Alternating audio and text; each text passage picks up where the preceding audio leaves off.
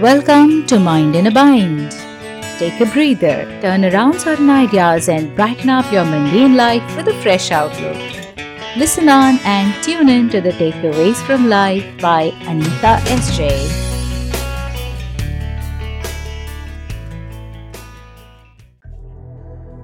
Limitations of a book. Everyone likes to travel, to experience new and exciting things, but in a way, we depend on our sense organs, and that limits the scope of any experience. One wants to travel the whole world, also the universe, if it be possible, but not without a healthy body with all organs in good condition. But you don't necessarily have to be physically there to experience being there. Imagine with closed eyes that you are on the highest peaks of the Himalayas. Does it not count as an experience? Of course it does. One wants to experience all knowledge, all power within the scope of this body. But the limitation of a body stops us from experiencing all that there is. The limitation of our senses hold us back from seeing the unseen. The limitation of our vision to see beyond can be overcome only with the help of our cognitive perception. This is possible only if we were to overcome a dependence on the sense organs to experience and experience.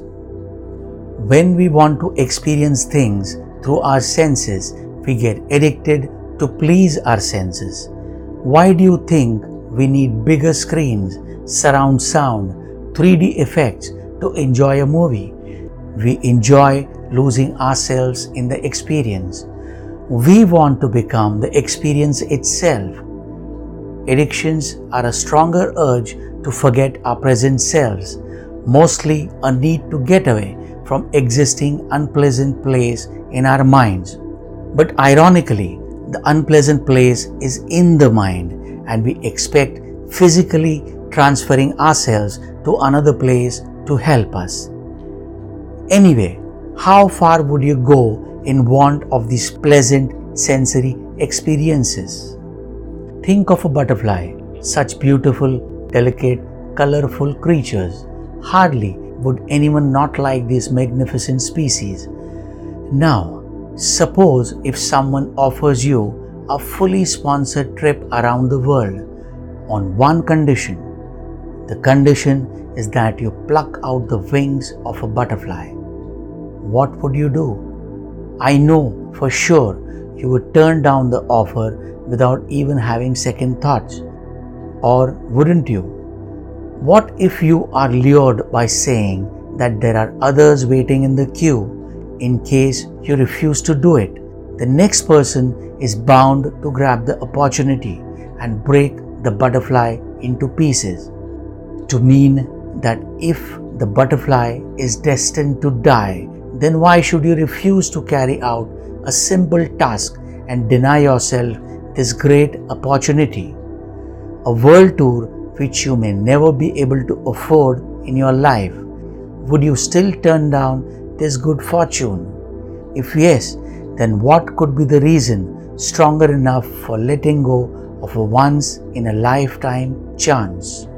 Strong or weak reasons that is for you to perceive. However, my conscience and wisdom quite clearly and simply refuses to take this offer. No. Why should I take a life to achieve what I perceive as fun?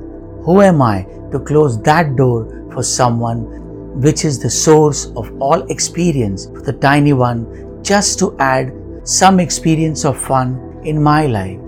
Whenever in my memory lane I will relive the experience of the world tour, the crippling of the butterfly will keep popping up, leaving my experience not an entirely happy one. The memory of the killing, stored in the unlimited space of my mind, will haunt me wherever I go.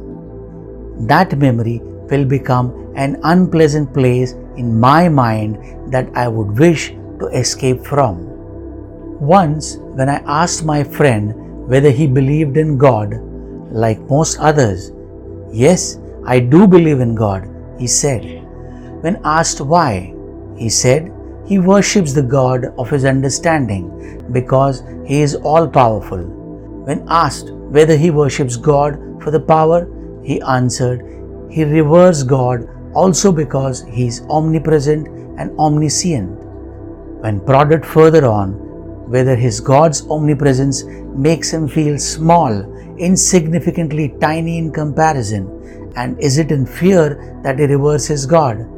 He denied my accusation and further added frantically that he bows before the omniscient, all knowing God because he sees God in the Father, Mother, creative form and that he had complete trust in God's love for him.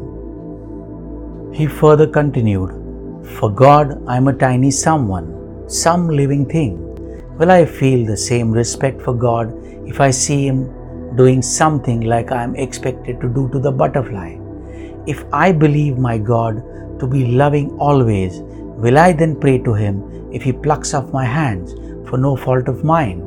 Will my God hold the same status if I am told that He broke my bones to get some exciting experience?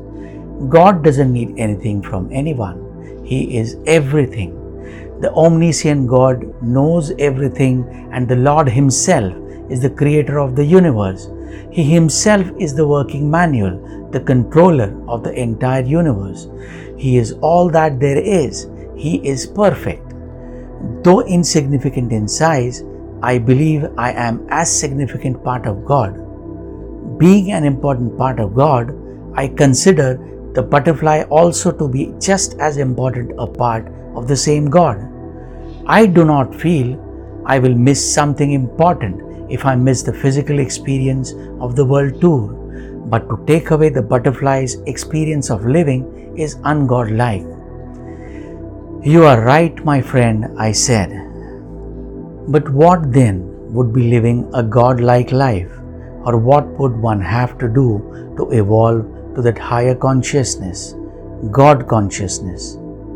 Here, I would like to give an example of how we decrypt any code or decode any puzzle or basically interpret any idea from around us.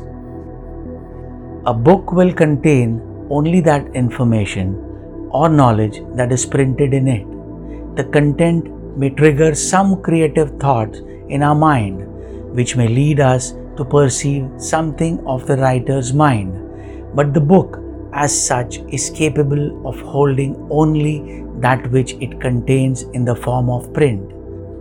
To understand the perspective of the writer, one has to grasp what is intended to be conveyed. One has to go beyond what is printed to read between the lines. This happens when the keen sense of perception is used by the reader to take hold of not just what is written, but also what is proposed in the book. Thus, crossing over the limitations of the printed book is possible only as the reader evolves, evolves to the level where he manages to connect to the author's mind via the unlimited space of his mind. Here now, how can one raise our consciousness to the level of God?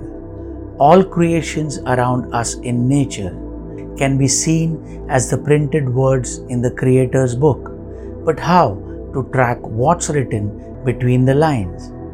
What does the great author intend to convey? How can one truly comprehend the Creator's mind? Can we evolve to the level of God's mind via the unlimited space of our mind? That is it.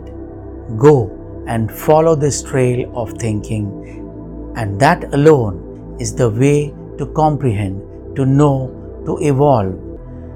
We can know anything by contemplating thus on the universal mind dissolve into the sea of consciousness, into the mind of the Creator. Know the Creator through His creation. Thank you for listening. Hope you enjoyed. I am happier today.